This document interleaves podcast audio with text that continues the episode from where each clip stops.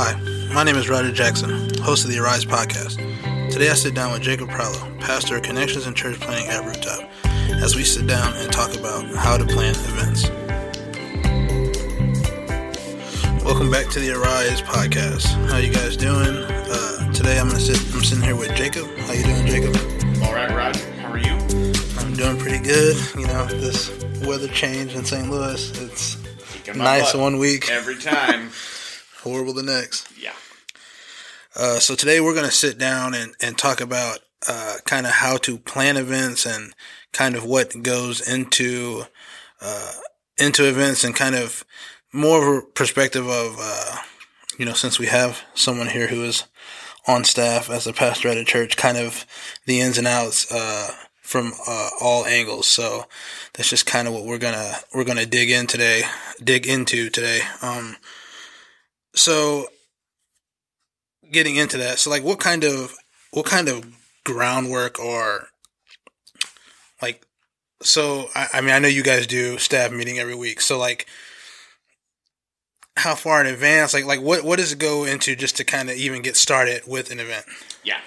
So I, I'm actually gonna back up even beyond that for a second, beyond staff meeting, and say kind of the the key foundation for a successful event is the purpose behind an event. Uh, one of the things I've found in the churches I've worked at is that when events don't go well, very oftentimes it's because there's not a clear purpose behind that event, right? So is your event, um, you know, a celebration of something at your church? Is it an outreach? If it's an outreach, who's your target audience? Uh, you know, what what are the goals of the uh, event? Are you just trying to spend money for the sake of spending money? Or are you trying to spend money on things that are going to bring the community in, or are going to, you know, give people clear next steps to follow? I mean, you know, these are all questions that you kind of have to answer when you're determining the, the purpose of an event. And, and here at Rooftop, uh, the big events, at least the big events that I oversee, are what we call ground floor events. The purpose of these events is to uh, offer activities and uh, outreach for people in the community who maybe don't normally come to church, and to show them a little bit of what it's like to just simply be on and or in the church. Uh, and so this is uh, kind of the, the driving purpose. Now, we have other purposes too, right? We want to have fun. We want uh, people to have a memorable time. We want to, uh, you know, equip people uh, to, to, you know, have some next steps to follow up with, things like this too. But the big idea is community outreach for our events. So with those purposes in mind, uh, the way we basically approach it is this. There are kind of two seasons in the church where we do kind of a thirty thousand foot big picture overview. And those are uh, at the beginning of the calendar year, so in January uh, typically, and then uh, during budget season. So for us, budget April? season... Say April? Budget season for us is uh, we've got we have to vote on the budget in April, so we've usually got to be, you know, a little ahead of that, March or so, uh, and and one leads to the other, right? So typically in January we'll say, hey, what do we want our calendar of events to look like for this coming year? We'll kind of scope, you know, scout some things out. We've got this normal event. We've got, for example, we have Summerfest. Almost always happens in August. Trunk retreat obviously happens in October. Christmas movie marathon obviously happens around Christmas, right? There are things there. But then we've got other events that can move. We have a day of service that usually kind of rotates with Easter, depending on where Easter is. We have some nights of worship that can move based on other things, right? But, so in January, we kind of sit down, we kind of chart things out. We don't necessarily set the dates super firm then, but we get an idea of when things are going to be. And then by the time we get to March, we've got an idea of what do we need to budget for, right? What are the next things that we want to do? Um, and so by the time our quote-unquote uh, year starts, because our calendar year really starts in May for us, kind of the events year and the, the programming year really starts in May, um, we've got an idea of what we're gonna, what we have to expect for the next twelve months, and that kind of sets the stage for the event. Uh, we've got um, some idea of at least when things are going to happen and the money and resources that we get to throw at them. So I know you guys, obviously, um, as staff have a lot to do. Obviously, you guys are, you know, uh, spinning a lot of different plates and, you know, have things that you guys are doing uh, around the church, but also relationally with people. And I know obviously it gets a little hectic for you guys. So, I mean, I mean, do you guys usually, I mean, like, would you suggest a events team or like, you know, like how, how do you, what's that, that level? I mean, is there a level in between what you're doing and like a volunteer as far as day of? Yeah, and I think really the answer to this, Roger, depends on the size of your church. A small church uh, is probably going to have either a volunteer leader or a staff leader, kind of maybe one point person to kind of lead and run things, and then hopefully some volunteers to assist with that. One of the, the churches I was at uh, prior to coming here, a little bit smaller, there was kind of an events coordinator, and she would plan things, and then she would get volunteers to... to execute things. And there there wasn't much uh, organization other than that. It was kind of a flat org chart. At a place like Rooftop, it's a little bit different. Uh, there's there's kind of uh, an expectation for events. They're the purposes of, of our events that are kind of handed down from the elders and the senior pastor, and then uh, certain people get tasked with them. Now, the way uh, we do it here at Rooftop is we actually break events up uh, into basically... Um, two kind of big categories, and then there are subcategories in there. There are staff-led events, and there is the events team-led events, right? So a staff event is something like our night of worship, right? Our worship pastor leads that event. Uh, we have a community parade that we do here every every year. That's led by our director of communications, right? Those are those are staff-led events. Yeah. But then we've also got an event team. And the event team is volunteer-led, and uh, there's a point person for that, but there's also just a collection of people who serve there as well, and, and they lead other events. So that's even something we've found is that when you don't give uh, you know, one staff person or you don't give one events team person you know, something to do every month event-wise, it actually helps a little bit because you, you kind of have two different teams working Uh, on things throughout the year, and that kind of helps divide the responsibilities and the time commitment up, which, as you said, helps us keep all of our other various yeah. plates spinning as well. Yeah, that makes a that makes a lot of sense. Um, so this is kind of something I struggle with. Uh, um, you know me pretty well, I would say, and for me, it's harder. Like when when I volunteer for an event, you know, I want to make sure like everything is done. Like I want to do as much as I can, and like make sure everything is done, and you know. Just kind of really am worried about that part, that aspect of, of serving. But how do you guys, like, how do you balance that for, for like the expectation of a volunteer that they can, you know, they're there to serve and, and help an event go smoothly, but also for them to enjoy the event at the same time, you know, cause, you know, like we do Summerfest and stuff. Like, of course, you know, like I want to go take my son to the, the bouncy house or Trunk retreat. I want to, you know, walk him up the, you know, so he can get candy. But like, right. so how how do you guys keep that balance so either people don't get burnt out or not letting the people who would want to just do the whole thing, you know, kind of be like, okay, you, you need to enjoy the event as well. Yeah. Well, we're very free market here at Rooftop. So basically what we do is we kind of break volunteer roles up into shifts. Uh, depending on the event, depending on the length of the event, sometimes, uh, you know, if it's a couple-hour event, we'll do four half-hour shifts. Or if it's a longer event, like a movie marathon, we'll, we'll break it up into hour-long shifts. But the idea is to kind of break the day, break whatever you're doing up into manageable shifts so that you can ask someone, hey, we're going to have a two-hour event. Will you donate half an hour of your time, right? Will you donate twenty-five percent of your time to helping uh, with that? We and we typically... only ask people to serve in one shift. Now, right, some people want to go above and beyond and do other things, and our approach is basically, hey, if if you want to serve the entire time, that's great. Um, most of the time we don't need that, but occasionally we do, and we just kind of let people self-select in that way. And that's honestly one of the ways that we uh, denote future leaders is, hey, so-and-so has just been killing it as a volunteer Uh, these past several events. Maybe we can ask them about being part of the events team in the future. Uh, you know, they're here, they've been here, and they've been they've been helping out a whole lot. But basically, Roger, to answer your question, we let people self-select uh, and really encourage folks, hey, if you're going to volunteer, make sure you're also enjoying yourself Uh, and on the flip side of that, if you're coming to enjoy yourself, hey, would you consider volunteering as well? Yeah. Yeah, I really can appreciate that because for me, obviously, knowing you for a while and my wife is currently on staff as uh, an administrator, like it, it's easy for me to just want to make sure, you know, things go smooth and like just do whatever I can to, you know, get the event going as smooth as possible, you know, like whatever anybody needs. But yeah, it is nice to also be like, okay, like come and enjoy, you know, serve, but also enjoy that time too. Yeah.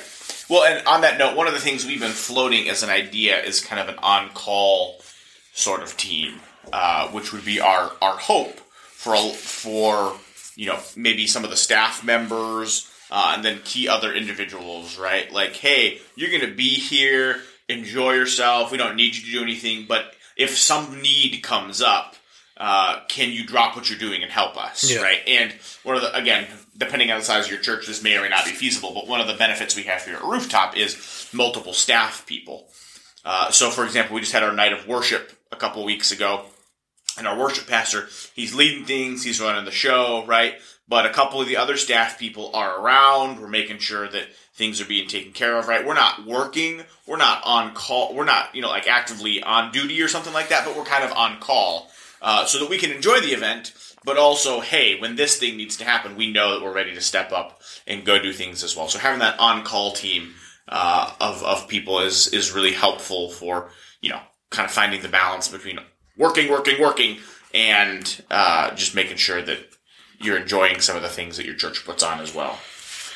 Um, so here at Rooftop, you know, we do our, uh, what we call the Summit Series, and, you know, we do, uh, these little courses that, uh, we, we lead, uh, was it once a month? We try to Summit do it? Is once a month. Yeah. Yes. And so I was, I was just curious as far as that, like the, obviously I know there's differences, but is it kind of that same layout for smaller events or like, I mean, like, are you still, you know, getting all these on the calendar, you know, at the beginning of the year? Like, is it kind of the same, at least template for smaller things like stuff like that, like small groups or, or things to that nature? Yeah. So when we calendar at the beginning, beginning of the year, uh, a lot of things are pre-existing, uh, like a Summit Series, right? So typically Summit Series happen on the third Friday of the month, right? Or, or whatever the schedule happens to be. Um, That lets us kind of plan for things in advance, right? And then when you know, hey, the third Friday of the month is actually uh, Valentine's Day this year, or whatever the case may be, right? You can you can adjust from there. But yeah, we, we kind of build our calendar. Start with the big things. Uh, start with the the things that are going to be reoccurring, and then kind of go on from there. And then to the to the question of volunteers when it comes to smaller events. Um, The way we do things at Rooftop is if a ministry puts on an event, they are tasked with leading the volunteer charge for that. So we had a, an Equipping Parents workshop a couple weeks ago that our Rooftops, our children's ministry, put on. They were in charge of setting up the tables and okay. providing refreshments and putting up signage, right? They, they are in charge of the event. When Jeremy does a Summit Series, Pastor Jeremy does a Summit Series event, uh, he is in charge of setting things up. Uh, when I do a church planting meeting, right, uh, my team and I, we are in charge of setting those things up. So uh, we take a very team-based approach to, to things here at Rooftop. Yeah, I think that's that's a, a good way to, to do it. Uh, and I like the also like the to equip leaders too, like the to have you know other ministries doing some of the things that they might not normally do. It's kind of good to get that and, you know, get that as far as equipping them and getting them better at those positions. I think that's a, that's a really good way to do it. And, and built into the way we, we develop leaders here at Rooftop is every ministry leader has a staff supervisor. And one of the jobs of the staff supervisors is to provide support for ministry leaders as they're putting on events, but also just to see how those events went. So we have a Fostering Faithful Families ministry here at Rooftop. They support foster and adoptive uh, parents and family people who are walking through the, the process of foster care or adoption or, or are interested in learning more about that. And one of the cool things they do every year is a respite night where we, we, we kind of have volunteers from the church here, and then we advertise in the community, hey, if you're a foster parent or an adoptive parent, we would love to give you a night off. We'll watch your kids. We'll play some games with them. We'll uh, share Jesus with them. And, you know, we'll, we'll give you a night to go do whatever it is you need to do, because you don't get to do that very often as a foster parent. Uh, last year, this event, event went great. There was a lot of people who showed up. Uh, there were there were a lot of people who had the opportunity to serve, uh, but afterwards I was able to meet with the leader of this ministry and say, hey, what went well, what went didn't. We were kind of able to chart out a plan for next year. And then when we met recently uh, to talk about the event, this year's event, before this year happened, we were able to revisit some of those things. So that's that's you know part of the leadership process here is, not only do you get support from staff people as a ministry leader, uh, but there's there's kind of this ongoing process of feedback from previous events, lessons from previous events, and then trying to make future events better and better and better. And for example, this this uh, respite night we're doing has twice as many kids signed up already uh, a couple weeks out uh, than the one last year did, and they're much more prepared to handle that this year because of the lessons they learned last year, and because we were able to kind of Uh, walk through some of those lessons together.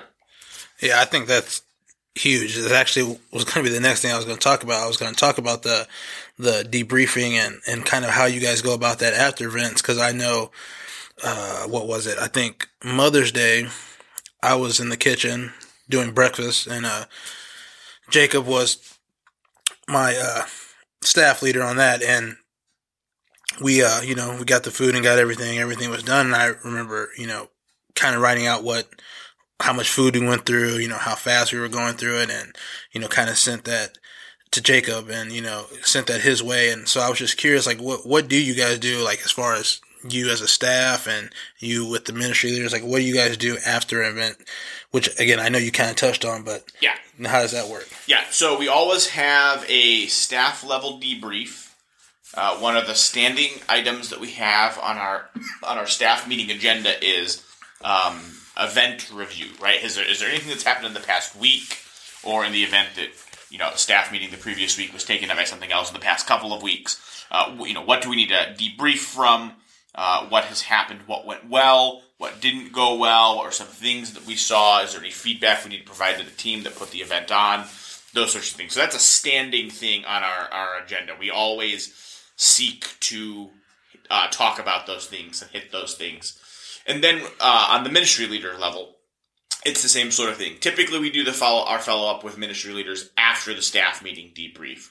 So if there's any immediate feedback from an event, uh, and then there's any staff feedback from an event, uh, the ministry, the, the staff supervisor can then take that to the ministry leader and say, hey, this is what we're seeing.